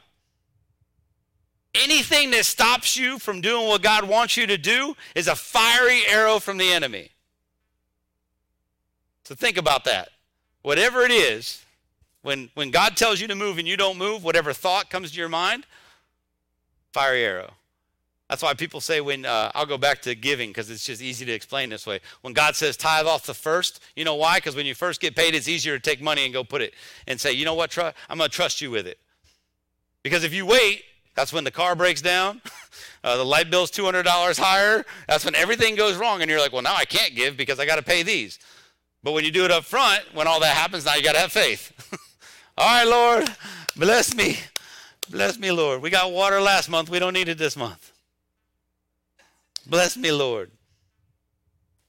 But that's what it is. What's stopping you from walking in full faith with God? Those are the fiery arrows. What's separating you from Jesus? Those are those arrows. That's what I'm talking about. Those are the arrows. So they're spiritual devices that Satan uses for us to question our faithfulness in God. So when you read the word and you go, oh, I want to do that, but I can't. Why not? It's the I can't. You need to define that in your head and say, what is it that's telling you you can't? That's the fiery arrow from the enemy. That's how he works. So are there any thoughts, mindsets, actions against us that change how we think, how we process what God wants us to do? Fiery arrows from the enemy. Because the way the Satan works, the way he works is he desires two things, okay? He wants to keep everybody from believing in Christ. And for us, we want everybody to be saved. So it's salvation. We want everybody to believe. He says, I don't want anybody to believe. And then we think, well, the battle is that once you believe, you're good. No, because God wants us all to grow in our faith, grow and mature as Christians, right? We call that sanctification. It's a process. Like, you just don't get saved and all of a sudden you're perfect. Like, it takes time to grow and learn and do all these things. It's discipleship. It's all those things put together. It's called sanctification, right? So and that's what the enemy hates. The enemy wants to stop that from happening. He says, if I can pull you away from getting closer to God, since you're already saved, now I just want to stop him from using you in a mighty, mighty way. He goes, because I know he's got a plan for you. And if I can derail his plan by getting you off track, because he knows he can't change the plan. He doesn't have that kind of power. But he knows that if he can change your heart and your mind, like the enemy attacks our soul, our mind, our will, our emotions. So if the enemy is attacking us and gets us to say, all right, I just won't do that anymore, he's happy then. Then he leaves you alone. And you're thinking, yay, like he's not attacking me. No, he won. He just derailed you off from what God wanted to do in your life. So he's not going to attack you anymore because you're not a threat. Okay? But it didn't change God's plan. So the devil operates, how does he do that? Through deception, insecurity, fear, doubt, offense. That's how the enemy comes at you. And he'll hit you with all those arrows. And it'll change your mindset on what you're supposed to do. So when the enemy attacks, you can either defend it with your shield of faith and say, all right, I believe you, God. I'm going to believe in your word, and I'm going to take that one on the head, and we're good. And I'm going to press on. So you can either use the shield of faith. You can use the word of God. You can use your prayer. You can use all that stuff that God gives you, or you can do it on your own. And that's what a lot of people like to do, is they go, I don't need all that stuff. I can just do it on my own. What does that look like? I'll explain it a little bit. We try to use worldly weapons, fleshy weapons, to attack a spiritual battle. In other words, when you don't feel good, when you feel like you're being attacked and maybe God's hitting you at every level, there's a bunch of things you're going to try to use, right, to get you feeling better again. Okay, some of these things. If you're struggling in your marriage, guess what? You're going to be like, well, adultery, that's got to be the best thing. Pornography, alcohol, anger, medication, shopping, unforgiveness, bitterness, gossip, worry, anxiety, self-righteousness, exercise, education. You're like, wait, those are good things. Those are things that you think in your head are going to get you what you need. And I know, James, I understand you're a fitness trainer. But here's what people think. I stress out, so I'm just going to go work out. And if I work out, it'll take away all my issues and my anxiety and my stress. And it will until you blow a knee or hurt your back. And then you fall back on nothing because you can't exercise anymore. And God says, fall back on my word. Fall back on me. All those other things, that's a good thing. Exercise, it's good. Trust me, I need to do some. I'm just proving my point. I don't need exercise to be stress-free. But that's it. Think about it, though. Some of these things are good. Education is great. Nobody can steal your education. But there's a lot of people that things were spoken into their life when they were younger that said they weren't going to be smart enough, they weren't going to be able to do it, and they've spent their entire life going through education just to prove a point. And God says, I could have used you 10 years ago if you would have surrendered to me. But instead, you're just going to keep going to school and keep just to prove a point. Quit doing it on your own and give it to me. And that's what this is about. These are things that we will do to try to fix a problem that only he can solve. And that's how we get caught up in it. Those are the fiery arrows.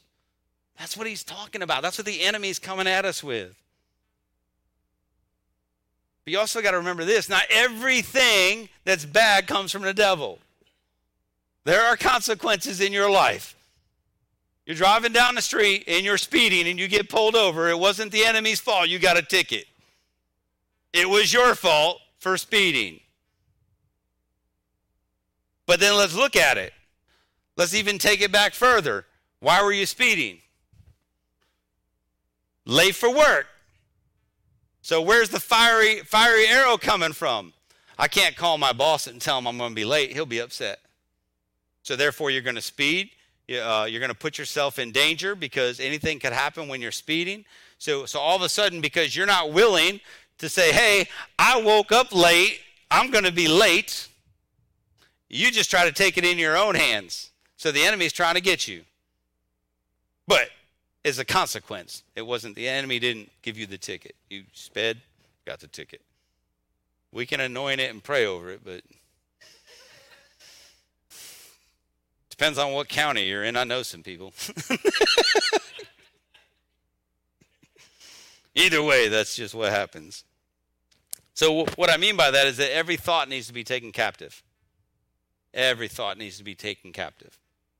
2 Corinthians 10:5 says, we demolish arguments and every pretension that sets itself up against the knowledge of God, and we take captive every thought and make it obedient to Christ. So those thoughts that come in, that negativity that comes in, you take it and you make it obedient to what the Word says. Line it up with the Word. And if it doesn't match, it's not right. That's how you take every thought obedient.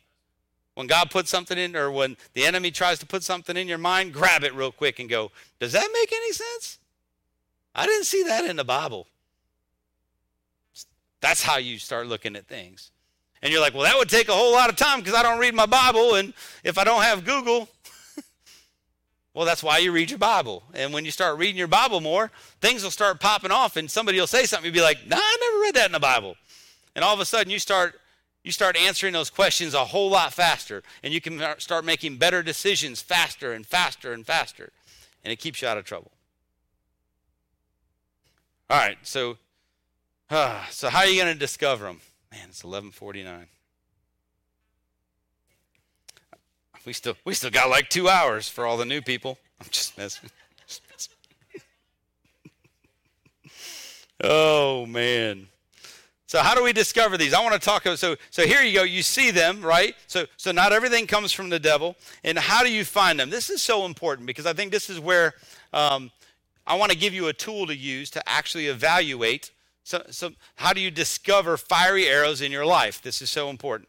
All right, because 2 Corinthians 13:5 says this. It says, examine yourselves to see whether you are in the faith. Test yourselves.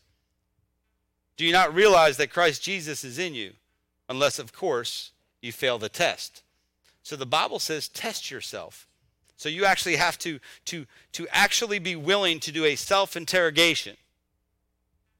And when you do this, you're going to identify the arrows that you've been living with. And everybody has them. And then once you identify the arrows, then we can take care of them.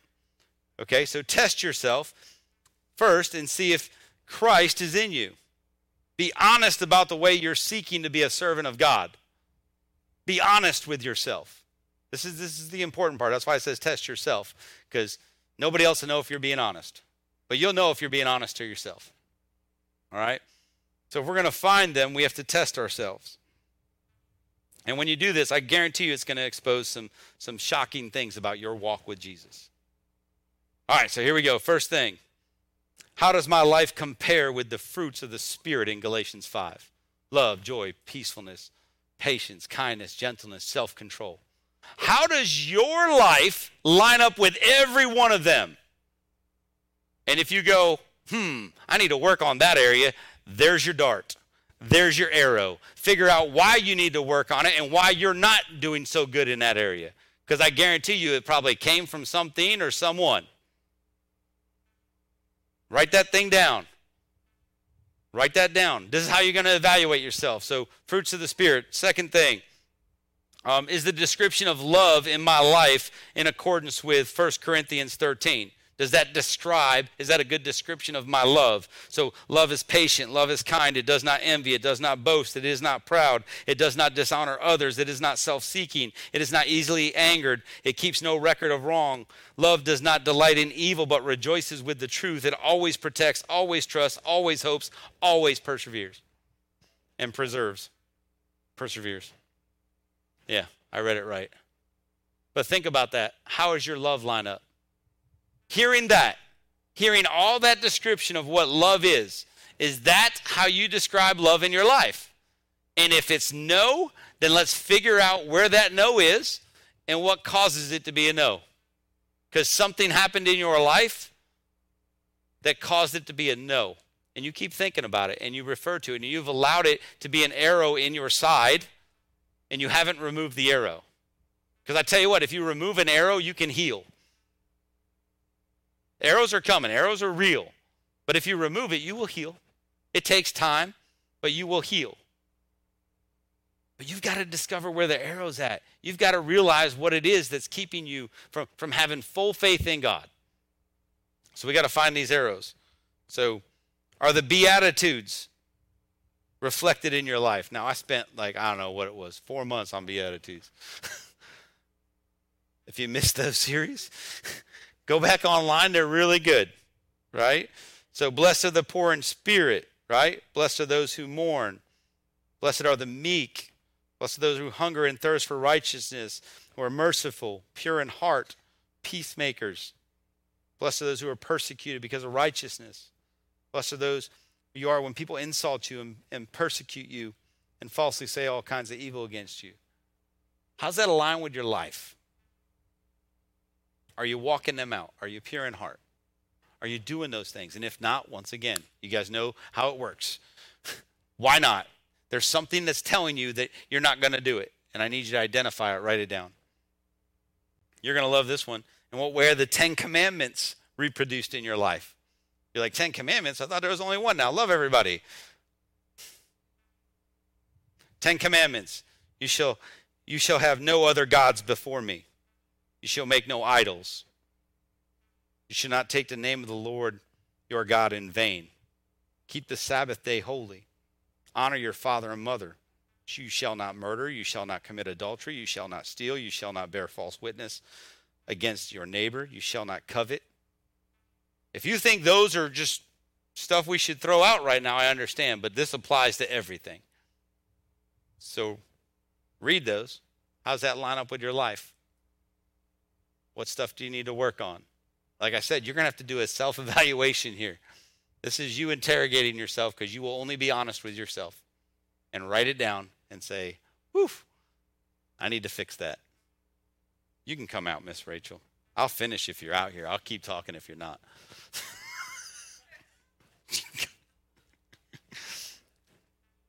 Just none of that, fancy music. Am I following in the footsteps of Jesus? So everywhere you walk, when you walk into places, do they relate you to him? Are you preaching the gospel? Are you sharing the gospel every chance you get? Are you loving on people? So do you look like a citizen of heaven, or do you cause people to stumble? What are you doing? Self-evaluation. Ask yourself this, should God's children act the way I do? That's a good one. Do I represent my family name? Not only your earthly family, your worldly family, but your heavenly family. Do you represent him?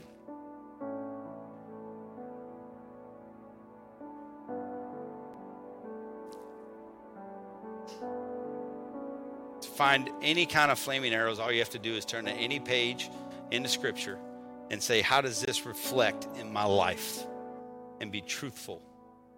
And when you do that, you're going to identify the arrows in your life. And that's important because you can't fix what you don't know is broke. And some of you have been walking around with arrows for a very, very long time, to the point where it's healed around it and you don't even know it's there anymore. So you need to spend some time Interrogate yourself. Because when you review it and you surrender it to God, that's when he starts showing up in a mighty way. So when you're under attack, we got to remember, we don't need to panic. Our faith in God's word is going to protect us. We seek God, we repent, ask for forgiveness. Surrender it all to him. And for some of you, I understand it's been difficult. And you've been through trauma and you've been through all kinds of stuff, maybe in your marriage and with loved ones and financial burdens. I understand. And I understand that the mountain can be huge. But it takes a mustard seed of faith, right, to move a mountain. You can get them all out of the way when you surrender them all to God.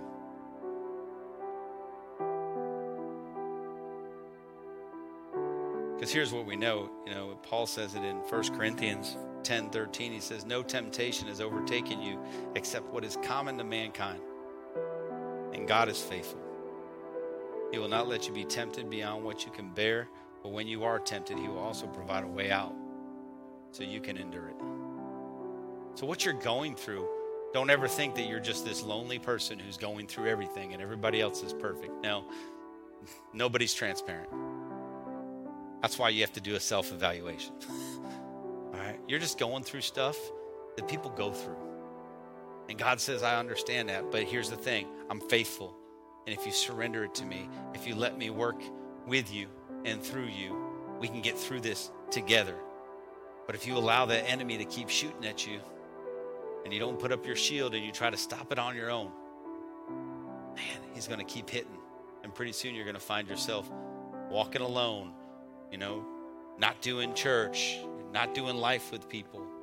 And that's when the enemy attacks. He gets the ones that are just straggling. He won't go after the crowd. So our faith in God's our shield. I'm going to read Psalms 91, 1 through 7, because I believe this is I love this psalm, and it covers a lot of stuff that we're talking about. Psalms 91, 1 through 7. It says, whoever dwells in the shelter of the Most High will rest in the shadow of the Almighty. I will say of the Lord, he is my refuge and my fortress, my God in whom I trust. Surely he will save you from the fowler's snare and from the deadly pestilence. He will cover you with his feathers, and under his wings you will find refuge. His faithfulness will be your shield and rampart. You will not fear the terror of night, nor the arrow that flies by day, nor the pestilence that stalks in the darkness, nor the plague that destroys at midday. 1,000 may fall at your side, 10,000 at your right hand, but it will not come near you. I love that last statement, because that tells me, could you imagine walking in so much faith? When you start putting on the full armor of God and you put on the robe of righteousness and you buckle it in with the belt of truth, right? And it's so good. And you put on the shoes of peace and you can usher in and you can walk in that. And then your faith is so strong that 1,000 will land at your one side, 10,000 at your right. An arrow can't even hit you. And the enemy can't even hit you when you put it all on. You don't even need a shield. You don't need to put it on in the morning. Why? Because you're walking in it. It's part of your life. It's who you are because you believe, because you have faith. That's where God wants us. God wants us being so just sold out to him. We're his prized possession. He loves us and he's not going to let us fall. And even when the enemy attacks, because the enemy's going to attack, even when maybe an arrow embeds itself in, here's the good part. When you are so saturated with him, when you are so saturated with his love and who he is and what he's doing in your life, man, it'll extinguish that fire in a heartbeat. And it doesn't come from anything else other than being in his presence, being in his word, having a relationship with him, and believing in what his word says. And you'll be saturated with him. I want to be so saturated, it's like a sponge that's just completely full. And wherever you walk, he is just dripping off from you. And every place you go, you touch people and people are getting healed. Every place you go, people that are in doubt are getting filled up with hope. Just because you walked in the room. That's what we're chasing after. That's what we're seeking. That's what we should want from him. Because that's what he wants from us. That's that plan, that purpose he has in our lives.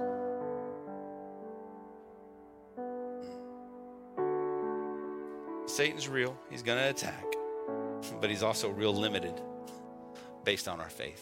So the stronger your faith, the more limited he is to what he can do in your life. Amen. Amen. Oh, I know there's some people here today, and I want to pray for you, and we're going to invite our prayer team up here at the end of service. But I know there's people here today, you've been hit. Your marriage has been under attack. Your finances have been under attack. Your family's been under attack. Your health's been under attack. You're just under attack. And God wants you to know that, man, he's got you. Let him be your shield. You don't have to do this on your own. You don't have to come up with some fancy way to get through all this stuff. He says, read my word and have faith. Seek me, you'll find me. Knock and it'll be open. So I want to pray with you this morning. Some of you are dealing with job issues. Maybe your kids are running from God. Maybe your kids are just running. God wants you to know that he just loves you. So I want to pray with you this morning. So, Father, we just love you. You see the hearts, you see the minds of those right now, God, that they're sitting in this seat, they're watching online, Lord, and they just need you. They just need you, God. They got so used to dealing with what they're going through. They got so used to living life the way it's being lived that, Lord, they don't know any different. So, God, just touch them, Lord. Heal them, Father. Open their eyes to a better way. Father, heal those wounds, Lord. Father, open their eyes to where these arrows are coming from, Lord. And then show them, Lord, what they need to do to fix it. Father, just guide them, lead them, repair, restore marriages, Father God. Father, restore the finances, Lord. Teach them how to live in peace, Lord.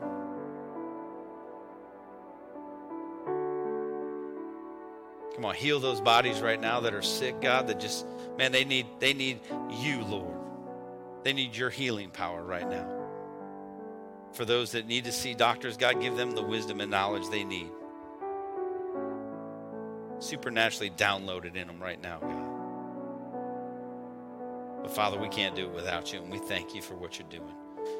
And we give you all the praise this morning. We give you the authority to do whatever, God, work in our life. You have complete reign over us, God. We surrender to you. In Jesus' name, amen. And I know there's some people in here that, you need to take that first step. You need to say, God, I can't do it on my own. I've been doing it way too long without you. And maybe you've heard about him for a while. Maybe you've heard sermons before, and you know what? You just hadn't been tugged on to raise your hand, or maybe God said respond and you didn't. This is your test of faith. This is where it starts. Don't leave out of here today without accepting him as your personal savior, without submitting your life to him, accepting him into your heart. So I want to pray with those people this morning. So if that's you, man,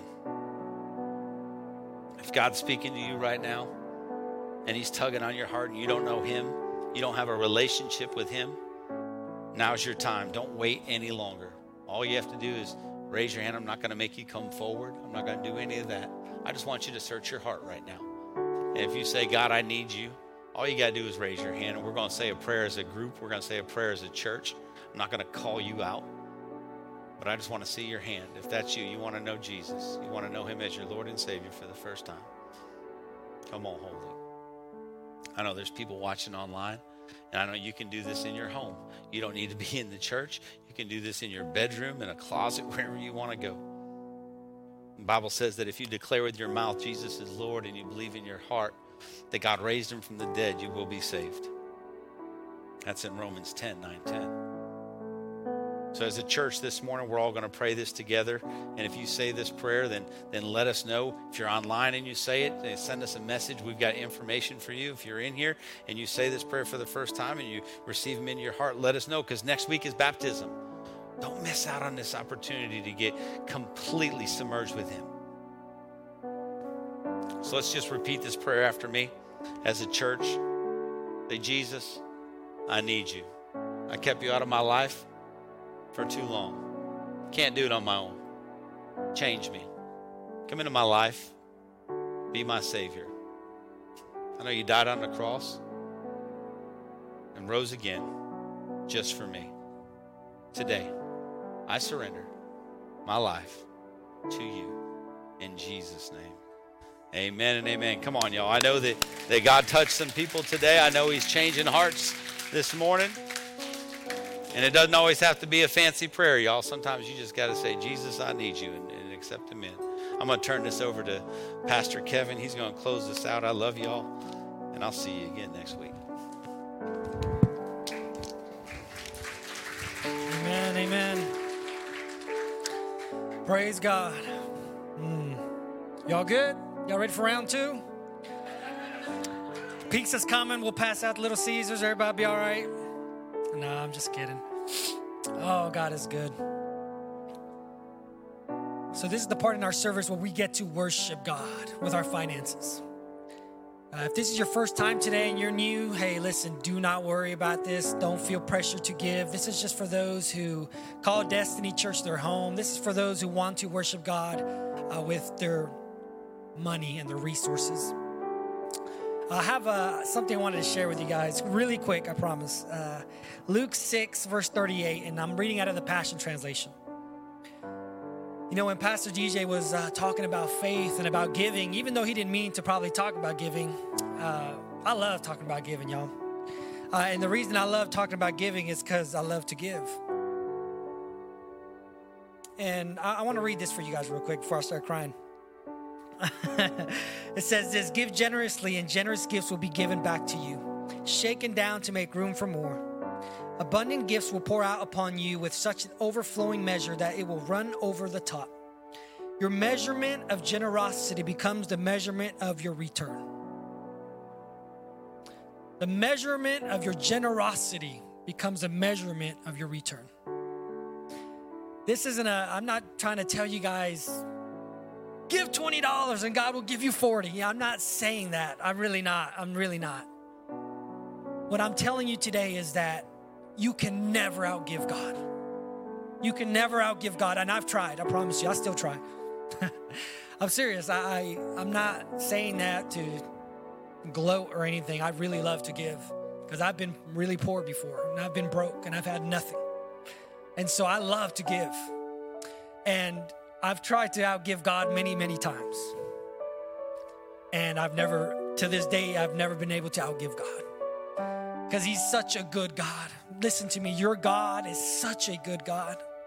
Do you think he needs your 10%? Like, seriously, do you think that he's like, well, Brother Kevin only gave 9%. Well, let's deduct that 1% from heaven. No, like, he's not like, okay, well then, instead of a 5-bedroom in heaven, you get a 4, He's not like that. The truth is that he doesn't desire your 10%. The truth is that he desires your heart. The truth is he desires for your heart to break for his people. He desires for your heart to break for those people who are homeless, who don't have food. This week we were talking, me and my wife, Crystal, and there was this ministry in Honduras, and they were giving, and they had to turn away 5 people this week. And out there, to turn you away means you don't get to eat. And it was really, really tough. And, and me and my wife, we had given after she said, the lady told us that, hey, they need a little extra help. So we were giving, and but God desires your heart to break for what breaks his heart. So it's really not about money. It's about your heart. It's about your heart. And so I've decided personally to give God with all of my heart because I love him, because I've been like some of you guys. I know I'm not the only one. I've been at the bottom of the barrel, as they say. You know, I've been to the bottom, and it's not fun. And so today I want you guys to give with a generous heart. But I also want you guys to give knowing that your God, the God that you serve, is going to outgive you. I want you to have faith today. I want you to have faith and know that your God will outgive you. And I don't mean just money. I mean peace that surpasses all understanding. I mean the love of God. I mean broken relationships being amended. That's what I mean. Because your God can do it. Listen to me. Your God can do it, and he loves you, and he wants to do it. So let's pray. Father God, we thank you, God. Thank you for moving in the hearts of all your people today. Oh, Father, we choose to give today, God, with a generous heart. God, with a heart full of love, God. Oh, Father, I know that we can't outgive you, but I want to try, God. All of my days, Father, that I have here on earth left, God, I want to try. Father, I know that today is not promised, tomorrow is not promised, God, but I want to give, God, with all of my heart, not just my money, but my time and my resource, God, and my love, Father God. I want to love your people, Father, as you love them. Oh, God, I thank you for this offering that you're going to bless today. God, I declare in the name of Jesus that you will use this offering, God, to bless the nations, God, that you will use this offering, God, and that you will use it to bless the people all around this city, God, and then the Tri-City area, God, and in this state, God, and in this nation, Father. God, I have faith, Father, that you will do it and that you will outgive us, God. I thank you and I love you. In Jesus' name. Can I hear somebody say amen?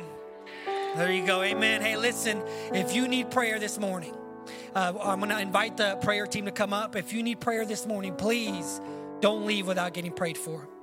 I love you guys. I really do. I love you guys. And the ushers will be at the door. I bless you guys in the name of Jesus, and I pray I see you next week. God bless you guys.